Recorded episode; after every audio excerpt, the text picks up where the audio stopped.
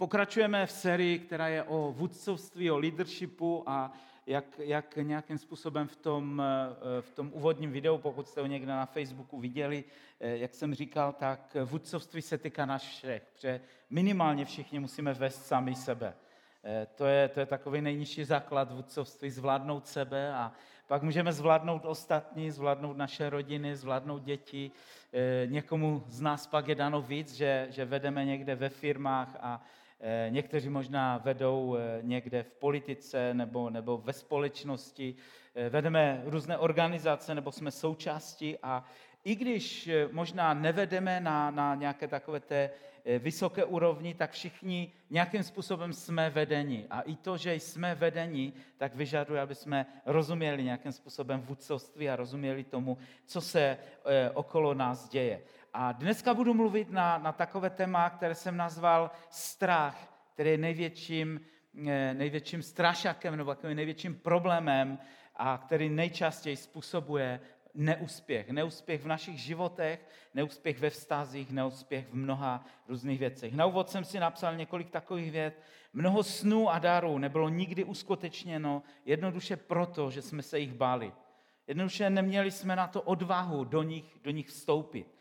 Za chvíli se dostanu k tomu, proč, odkud se ten starách bere. Mnoho mužů, žen, dětí je nemilováno jednoduše proto, že se bojíme milovat, že se bojíme dávat lásku. Mnoho lidí, lidí nikdy neslyšelo fantastickou zprávu o Božím království jednoduše proto, že jsme se báli jí ostatním říct, s ostatními jí sdílet. Já nějakým způsobem to slovo o strachu pokladám za, za jedno z nejklíčovějších, nebo strach, možná takhle to řeknu, strach pokladám za, za největší, nebo jednu z největších eh, mocností, která, kterou ďábel používá v tom, aby nás zastavil, aby nás nějakým způsobem omezil v tom, co můžeme nějakým způsobem dělat. A proto každý rok se snažím o strachu nějakým způsobem v nějaké sérii mluvit a tentokrát jsem to zařadil do té série o, o vůdcovství, o leadershipu. Myslím si, že se to nám velmi, velmi hodí. Strach je největší mocností zlého, která ovládá systém tohoto světa a tento svět si to uvědomuje.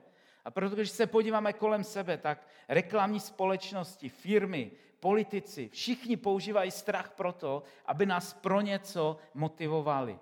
A bohužel, bohužel, dokonce i církev mnohokrát používá strach proto, aby v úhozovkách dostala lidi do Božího království. Eh, můžeme o tom vést nějakou diskuzi, ale já si myslím, že Ježíš nikde strachem nemotivoval lidi proto, aby vstoupili do Božího království, ale vždycky to bylo něco, čemu já říkám pozitivní evangelium a doufám, že to nezní pro vás moc, moc nějak jako, eh, jak, jak, já nevím co, jak evangelium prosperity nebo něco takového. Přes tím to nemá nic společného.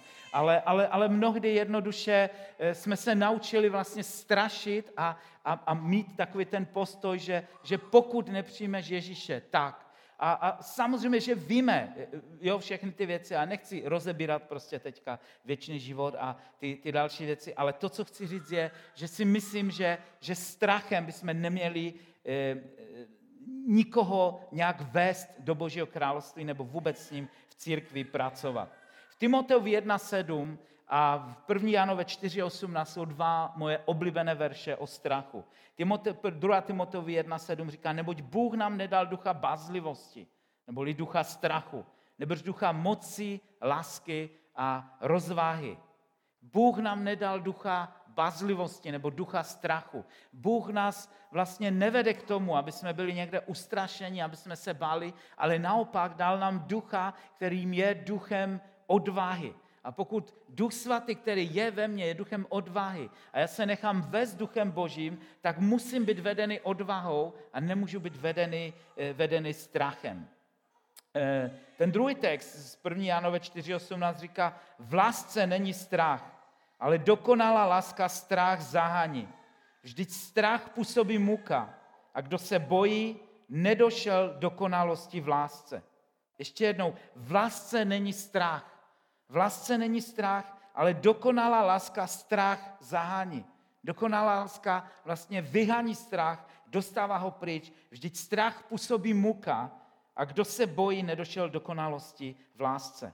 Strach jednoduše se rodí ze zkušenosti. Všichni nějakým způsobem v životě procházíme, eh, procházíme různýma eh, zkušenostma, kdy, kdy nás něco bolí, s něčím se setkáme. Začínáme s věcmi, které jsou asi normální. Jo? To znamená, že, že se někde spalíme v ohni a pochopíme, že, že oheň prostě je něco, co pálí a protože eh, je to vědecky dokázané, že pokaždé, když strčíš ruku do ohně, tak, tak jednoduše ten strach nemusíš, nemusíš nějakým způsobem překonávat, že jo? protože víš, že se, to, že se vždycky spálíš.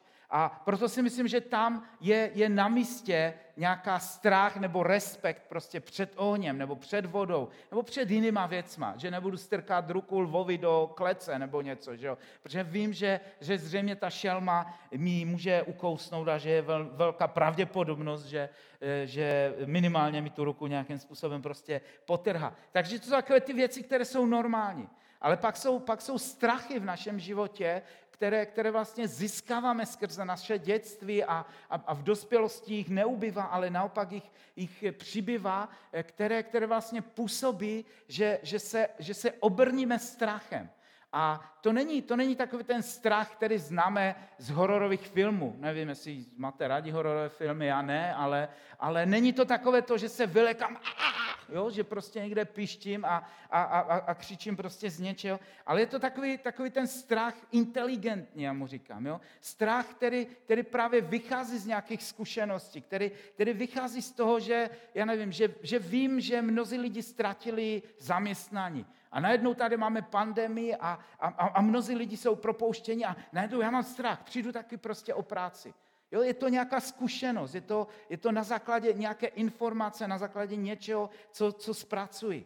E, zrada nebo, nebo strata přátel nebo nějaký rozchod v partnerských vztazích, Eh, každý možná, když jsme se pokoušeli oženit nebo vdát, tak jsme, tak jsme zažili nějaký rozchod nebo dostali jsme nějaké, nějaké kopačky a, a, a, a tím, tím prostě se, se nasobí znova nějakým způsobem zkušenost, kterou prostě máme, tak, tak ta zkušenost způsobuje, že nechceme. Doufám, že, že velmi málo z vás prošlo tím, nebo prochází tím, co, tím jsem prošel já, když, když lidi procházejí rozvodem, ale já, když vlastně jsem byl zrazen od toho prostě nejbližšího, tak, tak, tak najednou jsem se obrnil obrovským, obrovským strachem vůči ženám a, a nějakou dobu prostě jsem nechtěl mít vůbec nic společného. Říkal jsem, zůstanu sám, já, já to nechci zažít znova. A, a říkal jsem vždycky lidem, jako někteří taky koučové pastoři z Ameriky a tak dále se mnou mluvili a říkali, musíš znova tomu dát šanci. A tak jsem říkal, ne, já, já to nechci, mě to stačilo jednou, děkuju. Jo? My jsme měli 20 let krásného manželství, já nemluvím vůbec o tom. Ale ten rozchod, ta bolest, prostě zrada, to, to, to, to když prostě procházíte těma věcma, tak, tak to tak neskutečně prostě bolelo, že jsem říkal, ne, já po druhé prostě to nechci. A vždycky jsem všem říkal, když to udělala Eva, tak to může udělat každá.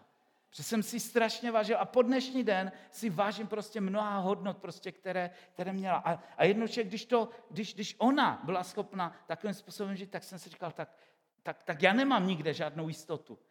Rozumíte, proč to říkám? To znamená, zase strach vlastně vybudoval nějakou, nějakou hradbu v mém životě, za kterou jsem se prostě schoval. A takovým způsobem vlastně strach, eh, strach působí. Může to být strach, ale i z věcí, které slyšíte.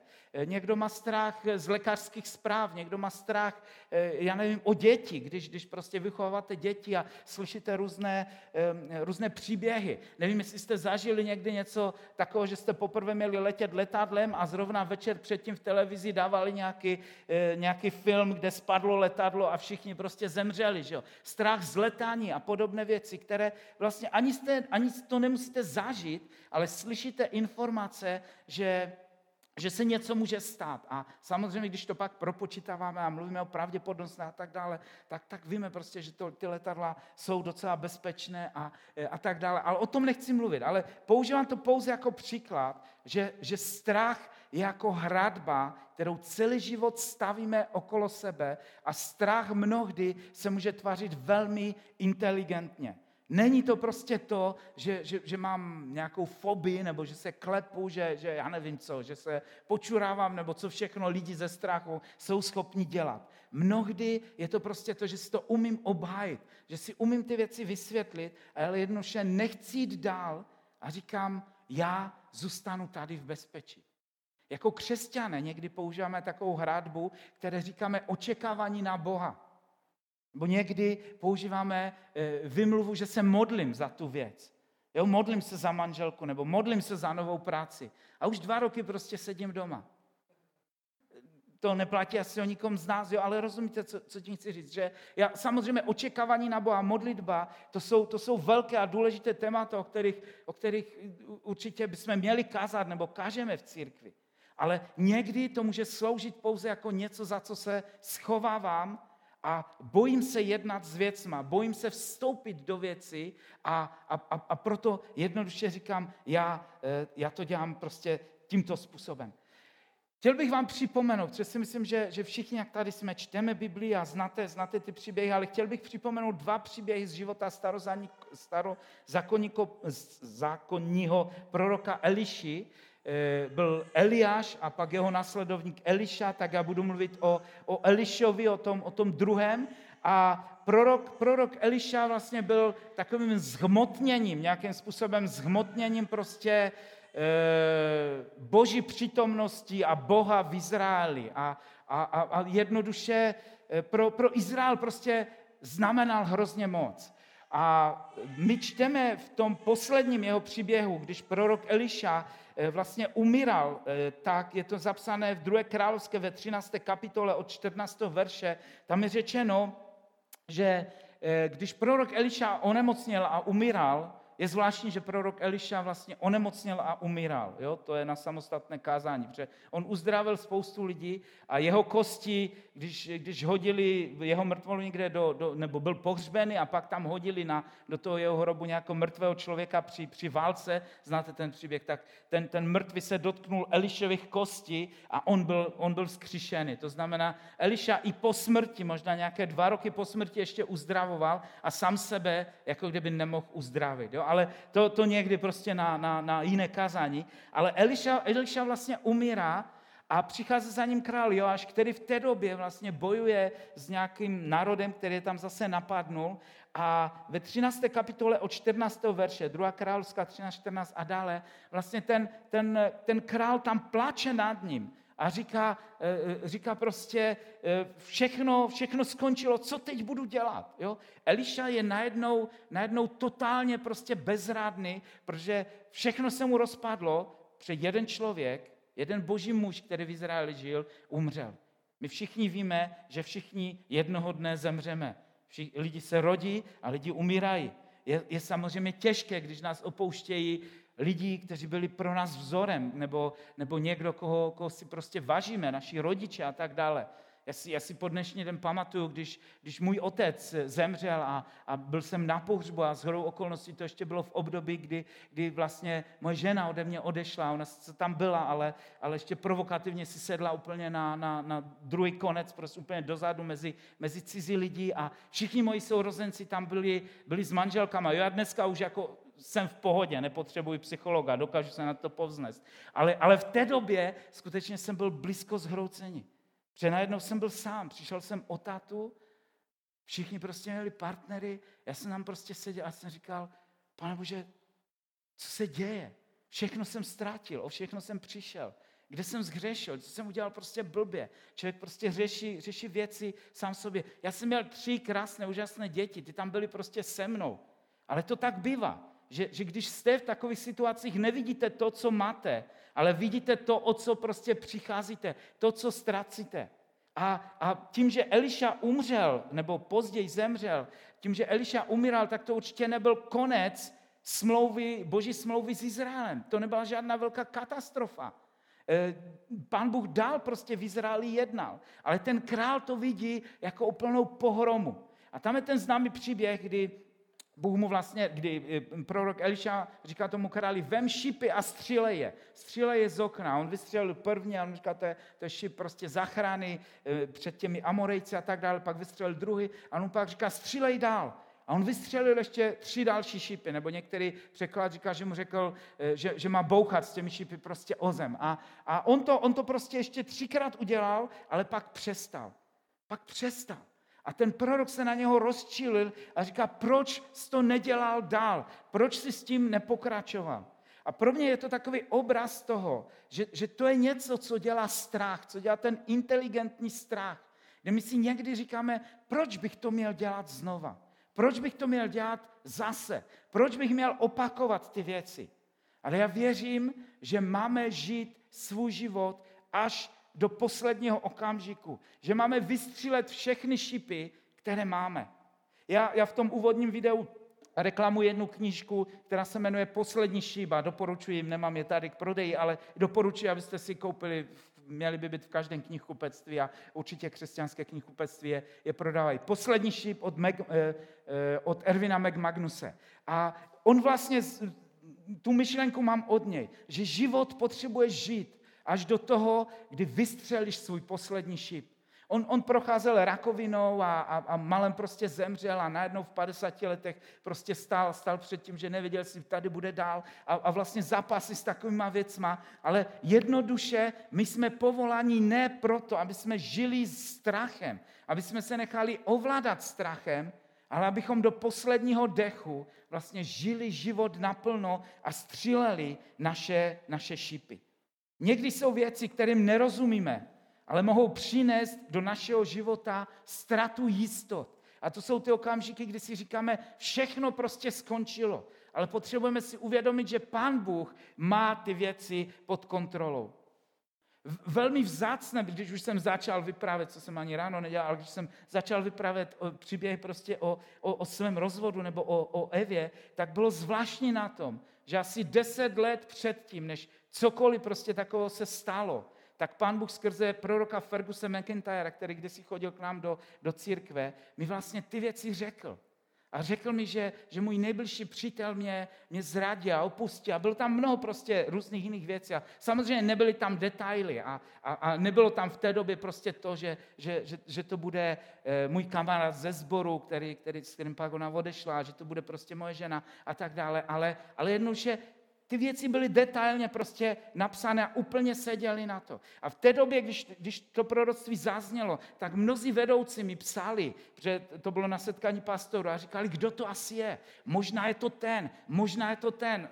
Znáte to, lidi mají rádi prostě konspirační teorie. A já jsem říkal, já s tím nemůžu takhle pracovat. Já nemůžu podezírat teďka všechny své kamarády, že mě jednou zradí.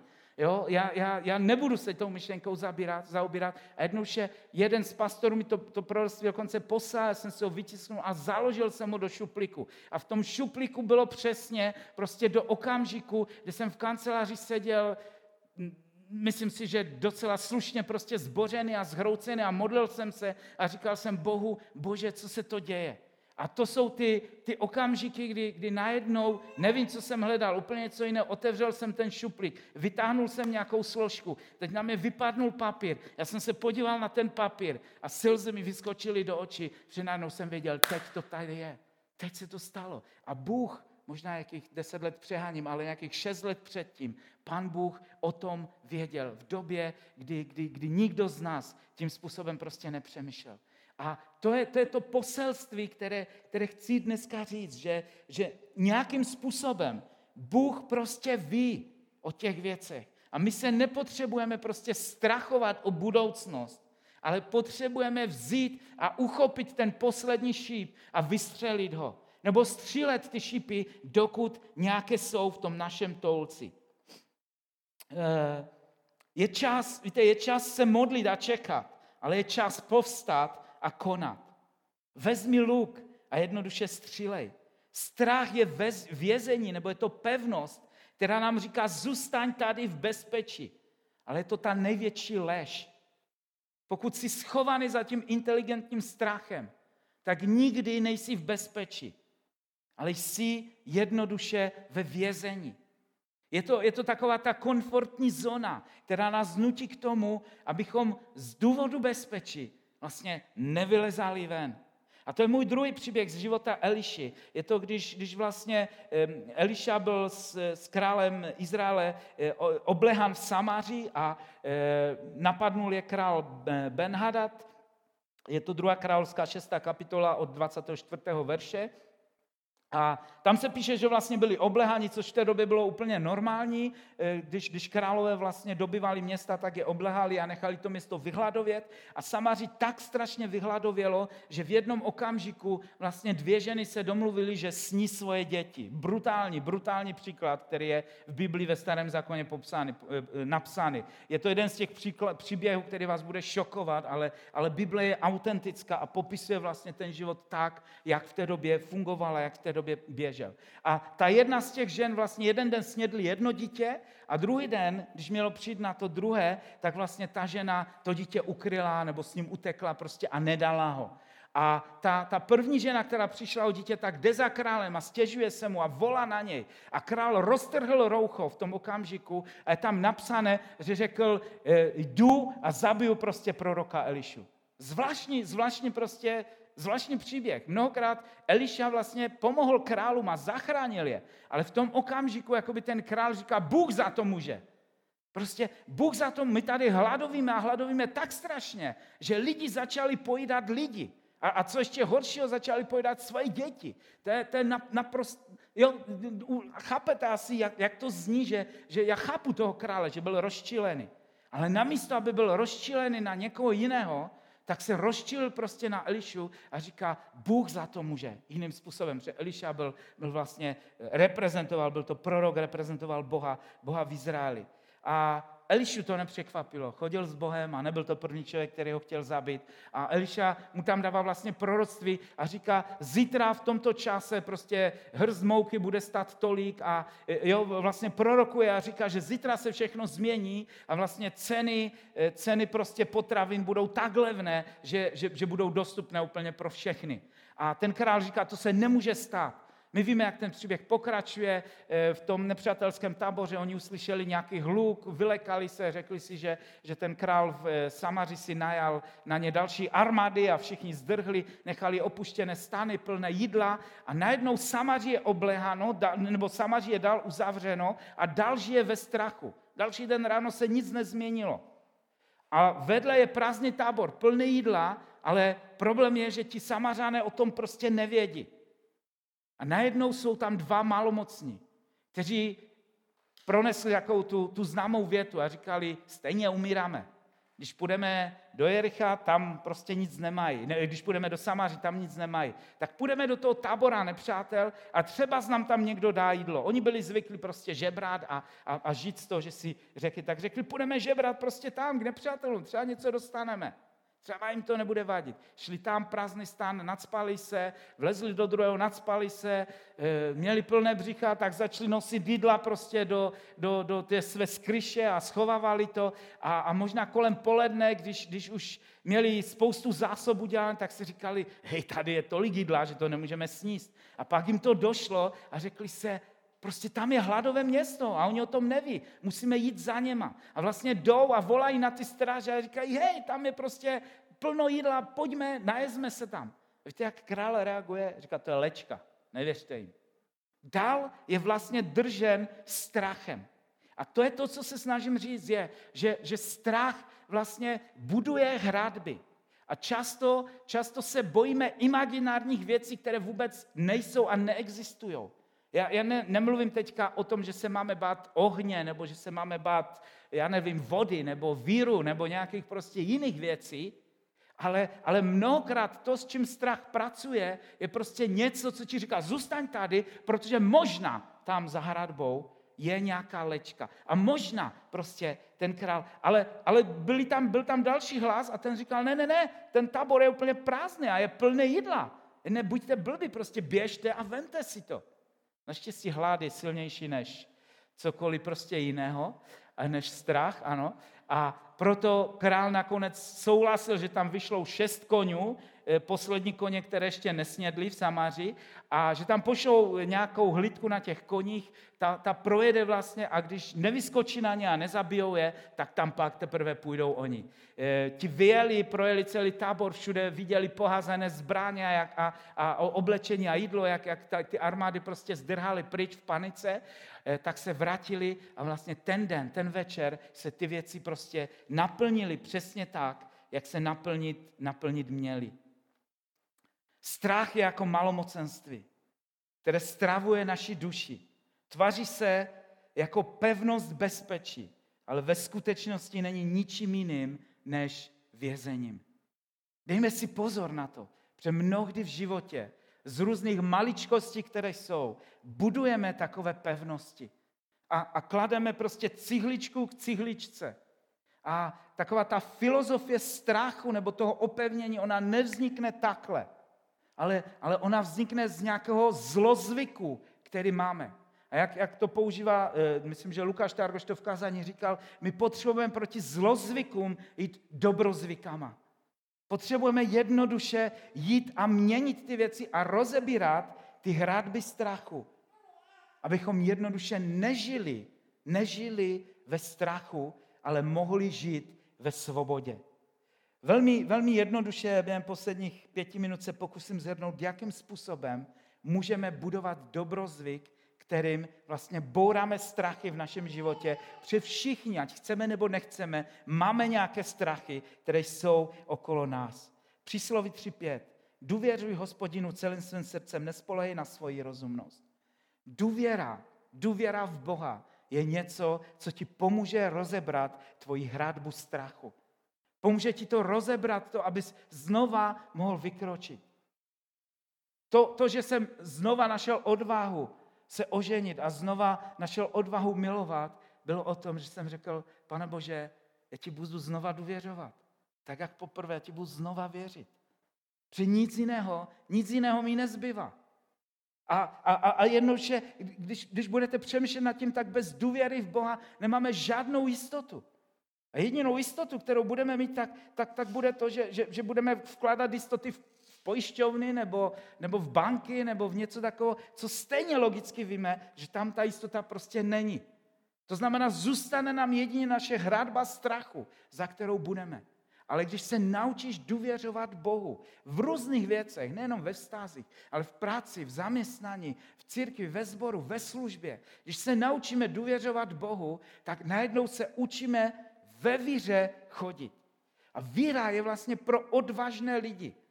Mnohdy my prezentujeme víru, nebo eh, možná proto, že někdy víru prezentujeme lidem, kteří jsou někde na okraji společnosti, jako bezdomovcům a narkománům a, a, a máme rádi takové ty příběhy, kdy Bůh někoho obrátí úplně někde z bažiny a z díry, jako třeba z Pavlův příběh tady, že jo, tak to jsou krásné příběhy a krásně se to poslouchá, ale a, a, díky Bohu za to, že Ježíš zachraňuje takové lidi, ale evangelium, nebo Ježíš, když, když prezentoval evangelium, tak on ho přinesl, jeho učeníci, nikdo z nich nebyl narkoman. Všichni byli úspěšní lidi. Všichni byli lidi, kteří, kteří měli normální život. A Ježíš, Ježíš nehlasal takové, takové to evangelium, tvůj život je úplně prostě v háji a já ho musím poskládat dohromady. Bůh to dělá. A znova říkám, díky Bohu za to.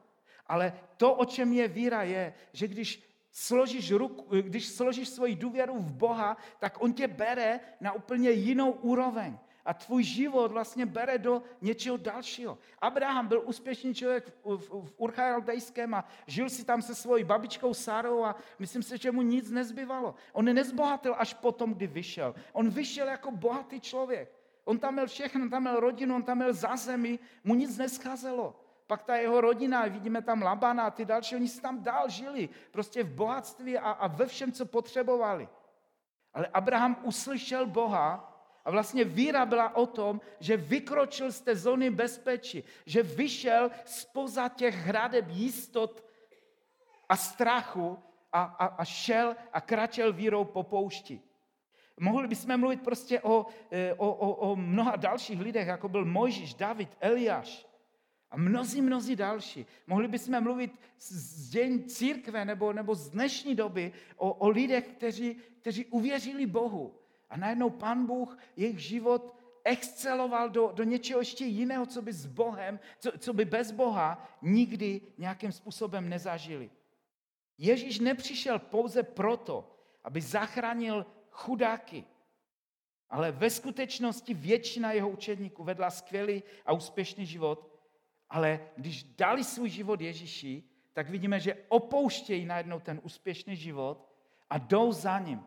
A učednictví je vlastně o tom, že, že lidi byli schopni dát, dát Bohu úplně všechno. Ti první učedníci nebo první církev doslova prodávali své majetky, své domy a přinašeli to a dávali to Bohu. Oni to dávali církvi, ale oni věřili, že nějakým způsobem to dávají Bohu. Proč? Protože věřili a viděli, že Bůh uchopil jejich život a že je vedl ještě na úplně jinou, eh, jinou, jinou úroveň. To znamená, Bůh tě chce zbavit strachu a zve tě na cestu víry a dobrodružství. A my potřebujeme skrze víru a důvěru v Boha se ty věci každý den učit. V maličkostech, v malých věcech, ale potřebujeme v tom růst. Žán 37.5. Uval na hospodina svou cestu a důvěřuj mu. On bude jednat. Svěř svoji cestu Bohu. Nevymlouvej se za to, že Bůh to udělá. Nebuď ten křesťan, který, který prostě nečinně sedí na místě a modlí se už léta, anebo možná říká Pánu Bohu, no pokud chceš, tak můžeš dělat. Já ti v tom nebráním. Ale já čekám na Boha. Můžeš vypadat v tom svatě, ale můžeš taky skončit jako ten člověk, co zakopal tu svoji hřivnu v tom Ježíšově podobenství. Protože Ježíš očekává, že překročíš svůj strach a že znova budeš dělat věci, ke kterým On tě povolal přesto, že možná máš zkušenosti, které, které tě, tě, tě chtěli zastavit, nebo které ti bránili, nebo neúspěch ti pomohl budovat nějakým způsobem e, tu hradbu strachu. Poslední verš, Izajáš 25, 3 a 4. Mysl upevněnou v tobě bude střežit dokonalým pokojem, protože tobě důvěřuje. Důvěřujte hospodinu až na věky, protože v hospodinu, v hospodinu je skála věku. Mysl upevněnou v tobě. My potřebujeme upevnit naši mysl v Bohu, upevnit mysl v hospodinu. Jiným způsobem důvěřovat Bohu, tak jak to David říká v tom žalmu, eh, ten předchozí text, svěřit tu cestu Bohu. To znamená říct, pane Bože, já ti důvěřuji a já jednoduše půjdu a já věřím, že ty povedeš moje kroky. Jako křesťan bychom nikdy neměli zůstat na cestě, ale měli bychom být v chodu. Protože tak, jak auto se lépe řídí, když jede, než když stojí, tak stejným způsobem Pán Bůh lépe dokáže řídit tebe, když jdeš a něco děláš, než když sedíš na místě. Dneska máme posilovače, dneska to neznáme, ale já jsem kdysi jezdil ze 120 bez posilovače a když jste byli na místě, jak jste to auto prostě neotočili. Auto, když je na místě, se blbě řídí. A křesťan, který stojí na místě a čeká, že Bůh bude něco dělat, je to úplně to stejné. My, máme, my jsme povoláni k tomu, aby jsme byli v akci. Ježíš nikdy nikoho nepokaral za to, že, že, že toho dělá příliš hodně. Ale karal lidi v těch podobenstvích za to, že schovali svoji hřivnu, že nedělali nic, že zůstali prostě na místě. Raději udělej nějakou chybu v tom, že budeš roz, rozmnožovat svoje hřivny, než abys je zakopal někde pod stromem. Protože strach je to, čím tě ďábel chce zastavit a omezit ve tvém životě. A nebude ti v něm dobře. Nebude ti v něm dobře. On na začátku vypadá dobře, ale ten konec je pak hrozný. Protože se trápíš, protože nespíš celé nosy, protože končíš na, na nějakých antidepresivech a dalších věcech, přednuše se to nasobí a, a, a začínáš se bát do nějaké maličkosti a nakonec se bojíš o, o, o úplně základní věci, které, které jsou v životě. Strach skutečně může zabíjet a zabíjí lidi. A my potřebujeme být těma, kteří jsou lidé víry a lidé odvahy. Nenadarmo vlastně ten, ten text Evangelia je spojený s tím neboj se, ale věř. Neboj se, ale věř. Ježíš to mnohokrát vlastně říkal lidem, kteří byli v nějaké situaci, říká jim neboj se, ale věř. A to je poselství, které mám dneska pro vás. Důvěřujte hospodinu, nebojte se, nenechte se přemoc strachem, zastavit strachem, ale důvěřujte Bohu, svěřte svoji cestu na něj a on vás povede.